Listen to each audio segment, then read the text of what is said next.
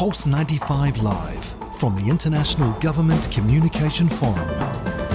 So I'm joined by Robin Sharma, a motivational speaker and CEO of Sharma Leadership International. Thank you very much for joining me today. Thank you very much, Louis. It's great to be with you. I don't really see myself as a motivational speaker, just I'm a leadership teacher. I definitely think you are a motiv- motivational speaker, considering the speech that you made today. I'd like to start by talking about how you've spent over 30 years motivating people to live happier and more successful lives. But how are you today, really? Well, uh, grateful. Mm-hmm. You know, like you said, this is about year 30 of me teaching leadership and how to live a meaningful life. Mm-hmm. And I felt very grateful to be in front of six or 700 people here in Sharjah to be able to be of service. Mm-hmm. So, um, then I also, you're asking for an honest answer. Mm-hmm. I feel grateful and a little tired. I've just finished writing my new book. It took me about a year working on it, and I gave everything possibly that I had. And I got up very early this morning to prepare for the audience, and it's at the end of the day, so a little tired. So when I get back to the hotel, I'll have a nice nap and go for dinner. Mm. And attending your speech today, I just have to say it was incredibly motivational and really eye opening and focused a lot on leadership. Um, and you've worked with influential leaders ranging from CEOs uh, of companies from the Fortune 500, politicians, and even some celebrities as well, helping them achieve some great success over the years. What was a common trait or commonality you could say that you noticed between all of these that allowed them to become these great leaders? It's an excellent question, Louis. Think all visionaries or great leaders have a a non-reality based belief in themselves. Mm-hmm. So even when they're completely anonymous, mm-hmm. they have a vision in their bedroom about, about that great business or being a movie star or sports hero, and the world is laughing at them, they stay true to that vision and day by day, block by block, they practice and they work towards it with monomaniacal, monomaniacal focus until it becomes true. I think every visionary is initially laughed at until they're revered. Mm-hmm. Second thing about great leaders, they're not afraid of failing, not afraid of hard work. And they turn the stones that haters throw at them into monuments of mastery. Number three, great leaders build, and I emphasize the word build, Louis. They build strong levels of willpower and self discipline because science is confirming discipline is like a muscle. The more we do difficult things, the stronger we'll grow. Number four, great leaders are surrounded not by energy vampires and toxic people, whether it's the books they read, the the people on their team, the people around them. They're surrounded by people of excellence, people of honor, most of them, people of honor, people who are doing amazing things. And continuing to talk about these traits, you have an incredible quote from one of your books, um, The Monk Who Sold His Ferrari. And it reads Blaming others is nothing more than excusing yourself. Does that translate into a good leadership trait, being taking responsibility for your actions?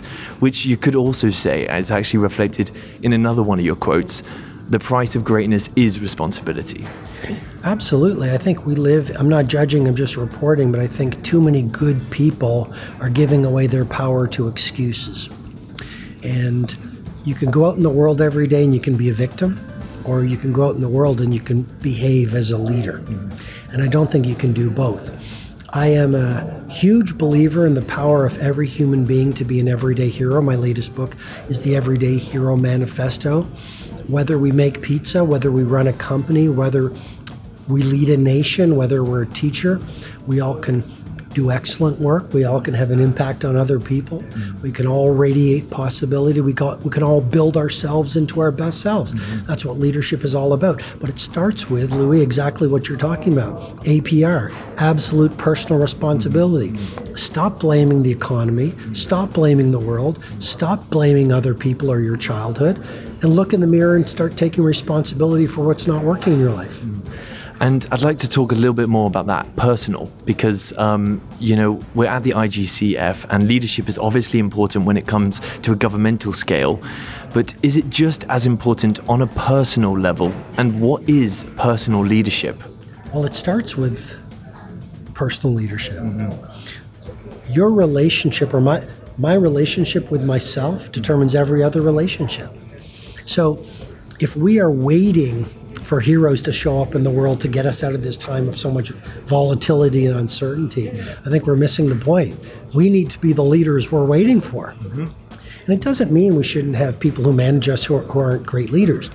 But I mean, Gandhi said it better than I ever could be the change you want to see in the world.